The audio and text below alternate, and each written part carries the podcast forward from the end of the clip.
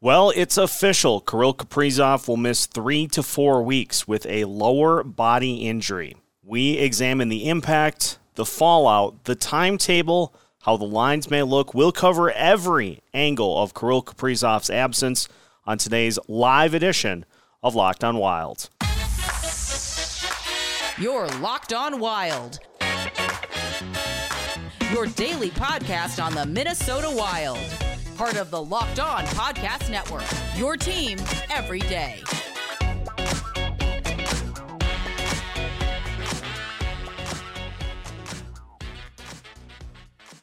Welcome into a live edition of Locked On Wild, your daily Minnesota Wild podcast, part of the Locked On Sports Podcast Network, your team every day. Thank you, as always, for making Locked On Wild your first listen each and every day. Just a reminder you can find Locked On Wild on all of your favorite podcast platforms, absolutely free of charge. We react today to breaking news that Kirill Kaprizov will miss the next three to four weeks with a lower body injury suffered against the Winnipeg Jets. We'll examine the impact that will have on the lineup, the fallout, how the Wilds can manage the loss of Kaprizov in the meantime, as well as how the line combinations may look in his absence. My name is Seth Topol, your daily Minnesota Wild insider, and the news we were hoping we didn't have to hear finally came today, as Kirill Kaprizov's going to miss three to four weeks with a lower body injury. Obviously, this is a massive blow for the Minnesota Wild, and I guess it could have been worse if he would be done for the rest of the year, obviously, that would be just a devastating blow. But I don't want to try to undersell how big of a loss this is for the Minnesota Wild. The Wild have struggled to score all season. That's nothing new for anybody that has followed the team at any point throughout the season. What this does is it removes the top goal scorer for the Wild, for one the top play driver for the Wild for two, the top power play option for three, and just up and down the line, you are taking away the biggest playmaker for this team um, on a team in which goals have been a premium uh, for this team throughout the course of the entire season. And so it's not something that the Wild are going to be able to fill with a single roster move in order to uh, to offset this loss. But it is a team that is going to have to, as a team, be able to weather this storm. I want to start by talking about the timetable that was given. Uh, according to many sources, Michael Russo um, tweeting out the news, the Wild releasing the news, uh, a ton of sources releasing the info earlier today that Kaprizov will miss three to four weeks. And so uh, I just tried to do a little math. Three weeks from today would put Kaprizov at March 30th for a return. Four weeks from today would be April 6th. The timetable here, obviously, leaving a little bit of wiggle room. The Wild finished the regular season April 13th against the Nashville Predators. So even if it would go to a fifth week, let's say, that would still put Kaprizov back before the playoffs start. So this is not this is not a death sentence for this Minnesota Wild team. It obviously though is one that they are going to really need to draw together to be able to overcome. So let's say it's three weeks. That gives Kaprizov and the Wild some time to get him onto the ice in real time action before the postseason starts. Even if it goes out four weeks, he still has some time for both him to get back up to speed and for the team to get him integrated back in uh, to team activities before the postseason would start. This is a wild team that has 37 wins. Even with these struggles to score all season, this is still a team that has played outstanding defense, They've gotten outstanding goaltending throughout most of the season. And so this is a team that is going to just have to lean further on those elements in order to come away with wins down the stretch. It's a team that has, as of right now, a 10 point lead on the Calgary Flames, who are currently on the outside of the postseason picture looking in. And so I have seen on social media, and I'm not going to call anyone out um, for having these types of thoughts because let's consider that we are talking about a Minnesota sports team here. And so it seems like every time we have something going well for us, the sports gods rip it out from under our feet. And so for people saying this is a team that's not going to be able to get it done, they're not going to be able to uh, to make any noise in the postseason. I really can't fault people for for being frustrated with this happening at the absolute worst time for this wild team. That being said, it is a team that is just going to have to weather this as a team to uh, keep putting points on the board and keep coming away with wins as we move through the final bit of the season towards the postseason. The Wild have 17 games left. If Kaprizov missed until March 30th, that would be 10 games that he would miss. So that would leave seven games for Kaprizov to get back. Even April 6th, he still would have four. And so if that timetable holds, and that's the key piece here, if that timetable holds and is not um, is not on the light end of the spectrum, then he's going to have an opportunity to at least get acclimated. But we're talking about Kaprizov, one of the absolute warriors on the ice, a guy who, even with this happening, still managed to skate to the bench uh, despite obvious discomfort to get to the bench after this happened. He's going to do everything in his power to come back from this. So, obviously, the big questions now are what the roster looks like and how the Wilds manage the loss of their most prolific scorer and prolific play driver. So when we come back, we will talk about some of the ways that the Wilds are going to have to mitigate this as we continue today's live episode of Locked On Wild. After a word from our sponsor, which for today's episode is the official sports betting partner of Locked On. That, of course, is FanDuel. And if you are looking to get in to FanDuel with the NCAA tournament starting up in short time, as well as the final push for the NBA and the NHL seasons, now is the perfect time to hop in to FanDuel, America's number one sports book. Because new customers get a no sweat first bet up to $1,000. That's bonus bets back if your first bet doesn't win. Just download the FanDuel Sportsbook app. It's safe, secure, and super easy to use. Then you can bet on everything from the money line to point scorers to shots, goals, and three pointers drained. Plus, FanDuel even lets you combine your bets for a chance at a bigger payout with the same game parlay. So don't miss the chance to get your no sweat first bet up to $1,000 in bonus bets when you go to fanduel.com slash locked on. That's fanduel.com slash locked on to learn more. Make every moment more with FanDuel, an official sports betting partner of Locked On and the NBA and the NHL. Continuing today's live edition of Locked On Wild as we recap the breaking news that Kirill Kaprizov will be sidelined for three to four weeks with a lower body injury. Let's look at the lineup because obviously the other piece to this news is that Sammy Walker has been recalled from Iowa. So that will be how the Wild fill that spot in the lineup.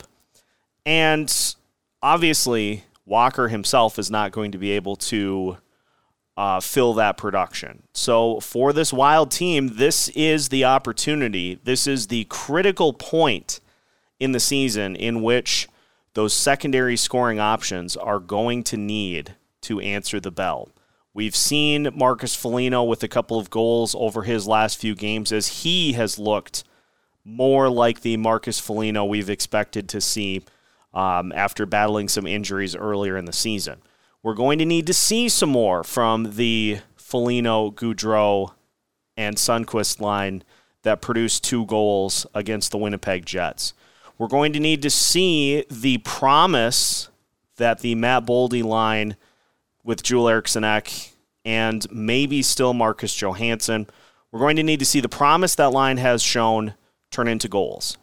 This isn't going to happen overnight. And so there are going to be tight games as we've seen all season. We had tight games with Kaprizov on the ice, but this team has to treat these games as if coming back from deficits is going to be a chore because you're going to have to really earn a lot of the opportunities on offense that you get going forward without the ability to really aggressively drive the puck into the zone. So, zone possession leading to more chances, leading to more shots on net, and hopefully then more goals. It's going to be a line by line effort to get production to be able to fill the loss on the ice uh, that uh, that Kaprizov's going to have.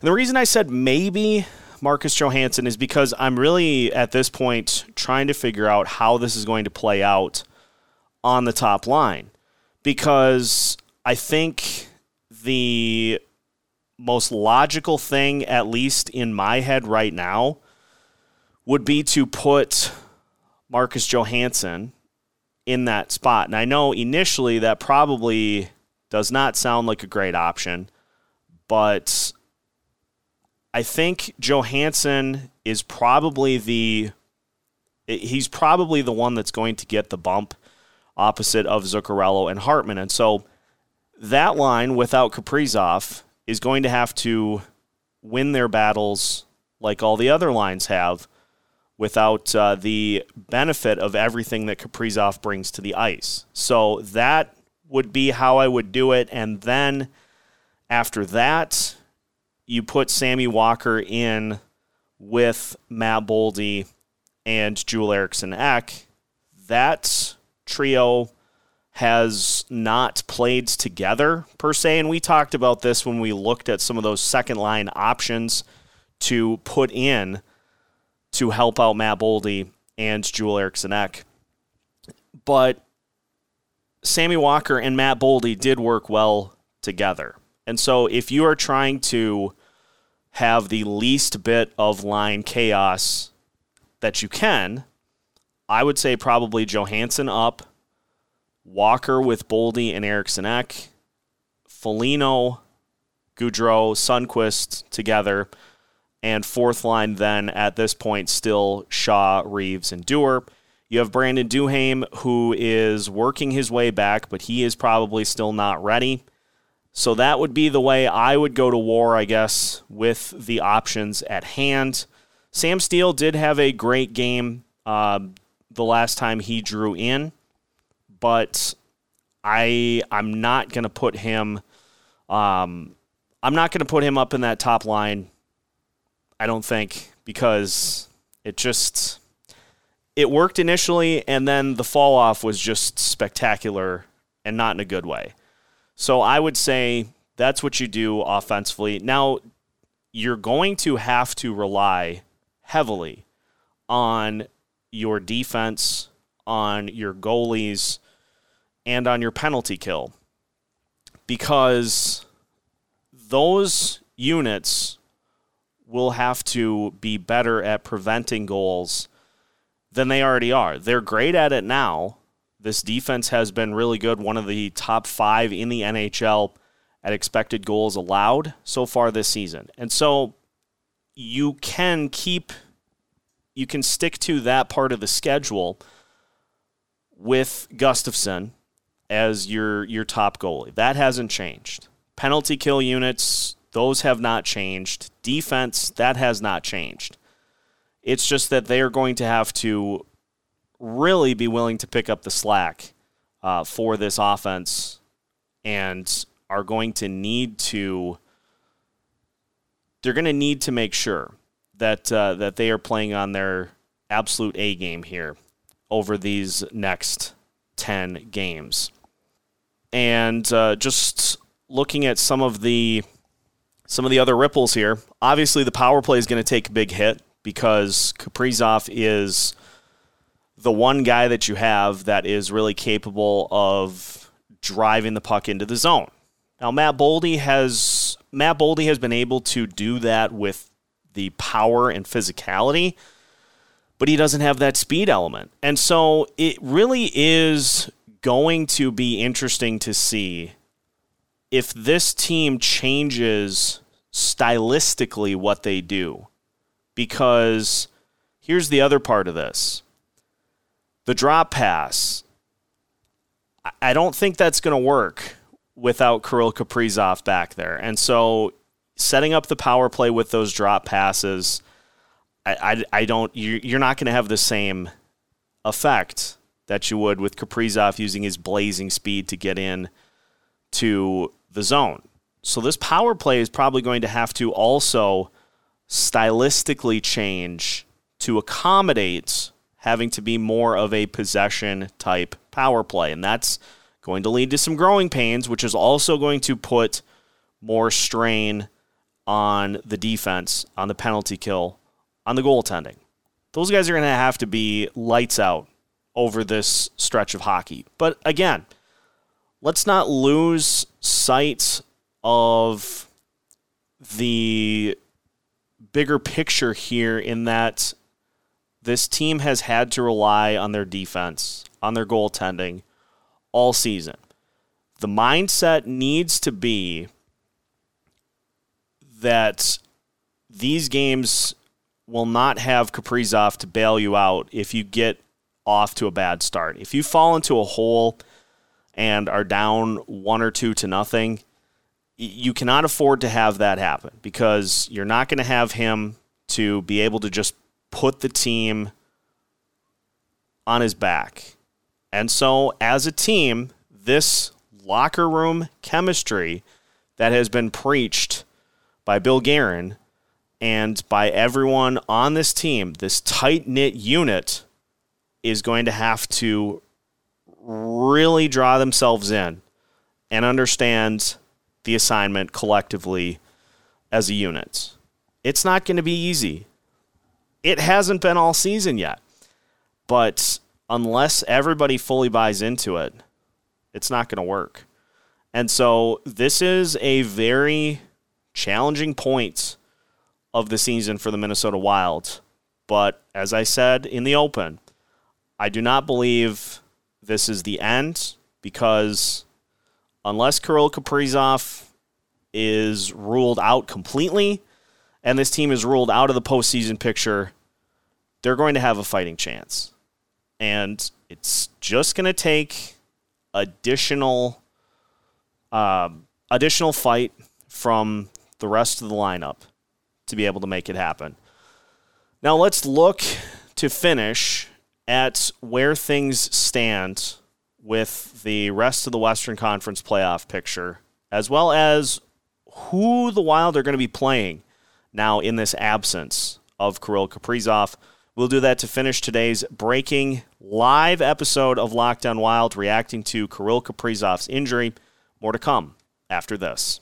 Final segment of today's live edition of Locked On Wild. Thank you to everybody for tuning in as we react to the news that Kirill Kaprizov will miss three to four weeks due to a lower body injury. Your three games coming up uh, for the Wilds over the weekend and into next week. It's a three game road trip San Jose Sharks, Arizona Coyotes, and the St. Louis Blues. I'm not saying, I can't say anymore that those games are going to be cakewalks because they weren't earlier in the season. The Wilds have lost to both of those teams, whether it be in shootouts or just in regulation. And so you start off the post Kaprizov trip with the San Jose Sharks on Saturday. San Jose obviously near the bottom of the standings in the in the Pacific. They are desperately trying to get themselves Connor Bedard. And so it's a team that is without Timo Meier as well. So they are a team that clearly uh, the Wilds have more talent than. Even with Kaprizov out. And so uh, this is another part of this is that the teams that you are better than, even without Kirill on the ice, you can't afford to let them hang around. The Wild did that the last time they played Arizona. The Wild did that the last time they played San Jose. And so for a Sharks team that has 19 wins on the season, you just go out and you just full out run them over. And you have to fight, you have to be physical. You are going to be a slower team that is going to have to use that size and that physicality more. But you go and you punch them in the mouth, take some of this frustration that is probably aimed at the Winnipeg Jets, take it out on everybody in front of you, and just bulldoze teams until he is ready to come back. You have them, you have Arizona, both teams that are just looking for reasons to lose. And get, so you give them a reason. But if you let these teams hang around, then it's going to get more and more difficult to be able to pick up wins during this stretch. The Blues, obviously, in a rebuild themselves, although it's ironic that they're still kind of hanging around at the end of the postseason picture. And then after that, you come back home on the 18th against Boston, the Wagons of the East. You then follow that up against Washington on the 19th. Then you go at New Jersey, at Philadelphia, home against Chicago, and home against Seattle. That brings you up to the end of the month, in which on the 29th, the Wild will head to Colorado. And so, if you can, in that stretch, and I don't even know if it's, I don't at this point know if it's feasible to win these three games. But this is where then, too, you have to just try to get points. If you can take one of these games to overtime and pick up a point in a game that you maybe end up losing anyway, that stuff becomes way more important during this stretch of games. But San Jose, Arizona, St. Louis, if with reacting to this news, you can win two out of those three games, I'm going to consider that a huge win. And then that home stretch with Boston and Washington. You're way behind the eight ball with both of those teams as it is. So you're just going to have to battle and just fight and claw for every inch that you are going to get from those two teams and then just see what happens. So it's going to be a stretch that will be very difficult and will be more difficult trying to come back from deficits. So guys that are going to need to help carry this offensively. Marcus Foligno. We've seen a stretch from Foligno recently in which he has started to not only put the puck in the net, but has also started to look better than he did over the last couple of weeks. So Foligno, Ryan Hartman has continued to look better on the uh, the top line for now a an extended stretch. He's had an extended stretch in which he has looked really good on that top line. But what does it look like with Kaprizov off of the top line? Matt Boldy, step up, young fella, grab a few uh, a few of those points, a few of those goals. Show us that this stretch in which goals have been very, very tough to come by for Boldy. Step up and uh, and help out. And all the new additions too, I think being guys that bring postseason experience and experience as to what it takes to dig deep and win games. Look to those guys too. But again, the the chemistry in the locker room I think is going to be really key for this team to rally together and get through this stretch without things absolutely falling apart. And so for Jared Spurgeon, in addition to what he brings on the ice, him and Jake Middleton becoming that dominant number one D pairing, which they absolutely have to continue, you have to make sure that you keep everybody in that room together, as do Marcus Foligno and Matt Dumba. That group of captains and alternates keep the room together so that people don't start to kind of lose hope in the situation. And all of this to say that yes, this is a huge blow for this Wild team, and one that uh, I think is going to take a few games to really figure out what things look like with him out of the picture. But again, you've got Filip Gustavsson, you've got Marc Andre Fleury, you have a D corps that has been very stingy uh, for the better part of the last two months.